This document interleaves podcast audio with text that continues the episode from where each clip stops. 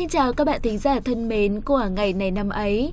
Một ngày mới lại đến và chúng ta lại tiếp tục được đồng hành cùng với nhau trong số phát sóng ngày hôm nay, ngày 15 tháng 4. Rất cảm ơn các bạn đã luôn dành thời gian cho ngày này năm ấy. Hy vọng rằng khi tiếng nhạc mở đầu của chương trình vang lên thôi sẽ làm cho các bạn cảm thấy thích thú và chờ đón những điều mới lạ trong chương trình của chúng mình. Và không để các bạn phải chờ lâu thêm nữa, hãy cùng đến với những điều đặc biệt trong chương trình ngày hôm nay ngay thế nào. Bạn thân mến, hôm nay là ngày 15 tháng 4, ngày thứ 105 trong năm. Xin được chúc tất cả các bạn có sinh nhật trong ngày hôm nay sẽ luôn ngập tràn niềm vui và hạnh phúc. Chúc các bạn sẽ luôn dồi dào sức khỏe, gặp nhiều điều may mắn trong cuộc sống. Các bạn ạ, đừng nghĩ rằng một tuổi mới tới là mình đã già đi, mà hãy nghĩ rằng thêm một tuổi là ta sẽ thêm sự trưởng thành và chín chắn. Quy luật của thời gian thì không ai có thể thay đổi cả, vì vậy hãy luôn vui vẻ đón nhận những điều mới mẻ phía trước các bạn nhé.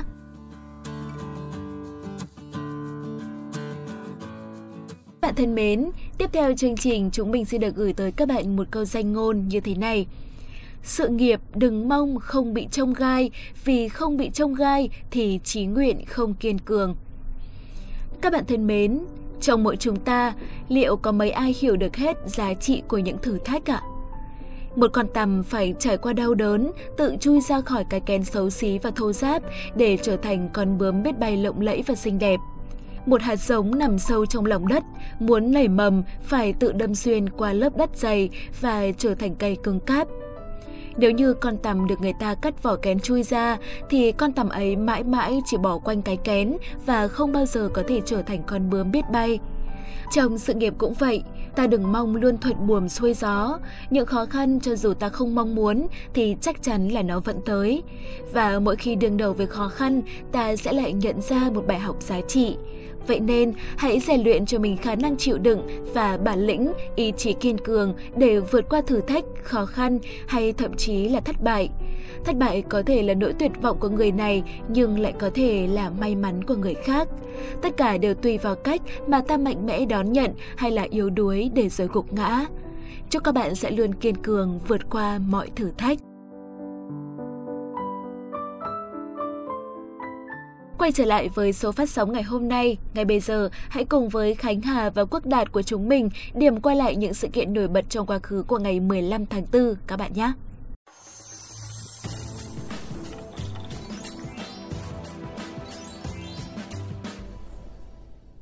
Xin chào các bạn thính giả đã đến với ngày này năm ấy. Mình là Khánh Hà và người bạn dẫn quen thuộc của mình trong quãng thời gian qua của chương trình. Không ai khác chính là anh bạn. Ờ, đấy, lại thế rồi các bạn thính giả ạ. Đến giờ này mà vẫn chưa thấy mặt mũi của cô Đạt đâu. Khổ cho mình ghê cơ khi mà có một cái ông bạn dẫn lầy lội như thế này Chẳng lẽ lại một mình bắt đầu chương trình nhở? Đấy, Ten Ten, cô Đạt đã quay trở lại với các bạn rồi đây. Xin chào các bạn thính giả yêu quý của tôi và xin chào cô bạn Khánh Hà Chào với cả chào hỏi. Có biết bây giờ là mấy giờ rồi không Đi chả là hôm nay bị tắc đường quá mà Đạt phải luồn lách mãi mới đến được công ty đấy. Thử hỏi cả cái Hà Nội này vào giờ cao điểm là có chỗ nào không tắc mà Đạt cứ lý với chả do. Thì thôi xin lỗi rồi mà lần sau Đạt thề Đạt hứa là sẽ rút kinh nghiệm nhá. Thôi thôi, thôi không nói nữa, nói nhiều lại bảo là chua ngoa đanh đá mà cũng không để cho các bạn thính giả phải chờ lâu hơn nữa và chương trình ngay đi. Ở đầu tiên thì chúng ta sẽ đến với những sự kiện tại Việt Nam. Các bạn thính giả thân mến, ngày 15 tháng 4 năm 1865 là ngày ra mắt tờ báo tiếng Việt đầu tiên của Việt Nam mang tên Gia Định Báo. Đây là phương tiện truyền thông hoàn toàn mới mẻ khi đó, làm cho chữ quốc ngữ có cơ hội phổ biến trong dân chúng. Gia Định Báo phát hành trong phạm vi vùng chiếm đóng của thực dân Pháp, lúc đó là ba tỉnh miền Đông Nam Bộ. Gia Định Báo có khổ 25 x 30 cm và giá là 0,97 đồng một tờ. Thời gian đầu, báo ra mỗi tháng một kỳ vào ngày 15 hàng tháng, sau đó là mỗi tháng hai kỳ, rồi mỗi tuần một kỳ. Nội dung chính của gia định báo ban đầu gồm hai phần, công vụ và tạp vụ. Phần công vụ chuyên về các vấn đề chính trị, pháp lý, công quyền, đăng các công văn, nghị định, thông tư, đạo dụ của chính quyền thực dân. Còn phần tạp vụ gồm các tin tức địa phương trên các lĩnh vực kinh tế, tôn giáo, văn hóa, xã hội. Sau khi Trương Vĩnh Ký làm giám đốc, gia định báo được thêm các phần khảo cứu, nghị luận, gồm các bài dịch thuật, sưu tầm, khảo cứu, sáng tác thơ, văn, lịch sử hay truyện cổ tích. Bước đầu, gia định báo có mục đích chủ yếu là công cụ thông tin của thực dân Pháp ở Đông Dương, với tư cách là một tờ công báo chuyên đăng các công văn, nghị định, thông tư, đạo dụ của chính quyền thực dân. Sau này khi Trương Vĩnh Ký chính thức làm giám đốc, tờ báo mới được phát triển mục biên khảo, thơ văn, lịch sử, Từ đó báo không chỉ là một tờ công báo đơn thuần nữa, gia định báo cũng có góp phần cổ động việc học chữ quốc ngữ và lối học mới, mở đường cho các thể loại văn xuôi của Việt Nam in bằng chữ quốc ngữ, đặt nền móng cho sự hình thành của báo chí Việt Nam. Và các bạn thính giả thân mến, đây cũng chính là thông tin duy nhất trong nước. Tiếp theo chương trình thì xin mời các bạn cùng đến với sự kiện trên thế giới. Họa sĩ nhà điêu khắc nổi tiếng Leonardo da Vinci sinh ngày 15 tháng 4 năm 1452. Ông được coi là một thiên tài toàn năng người Ý. Ông là người có những ý tưởng vượt trước thời đại của mình, đặc biệt là khái niệm về máy bay trực thăng, xe tăng, dù nhảy, sự sử dụng hội tụ năng lượng mặt trời, máy tính, sơ thảo lý thuyết kiến tạo địa hình, tàu đáy kép cùng nhiều sáng chế khác. Một vài thiết kế của ông đã được thực hiện và khả thi trong lúc ông còn sống. Ứng dụng khoa học trong chế biến kim loại và trong kỹ thuật ở thời đại phục hưng còn đang ở trong thời kỳ trứng nước. Thêm vào đó, ông có đóng góp rất lớn vào kiến trúc và sự hiểu biết trong giải phẫu học, thiên văn học, xây dựng dân dụng, quang học và nghiên cứu về thủy lực. Những sản phẩm lưu lại trong cuộc đời ông chỉ còn lại vài bức họa, cùng với một vài quyển sổ nháp tay, bên trong chứa đựng các ký họa, minh họa về khoa học và bút ký. Sự kiện tiếp theo cũng đồng thời là sự kiện đáng chú ý cuối cùng của ngày hôm nay và cô Đạt tin chắc là sự kiện này thì sẽ được rất nhiều người quan tâm, đặc biệt là những ai từng mê mẩn với bộ phim Harry Potter nổi tiếng của thế giới. Emma Charlotte Jewel Watson sinh ngày 15 tháng 4 năm 1990 là nữ diễn viên, người mẫu và nhà hoạt động xã hội người Anh.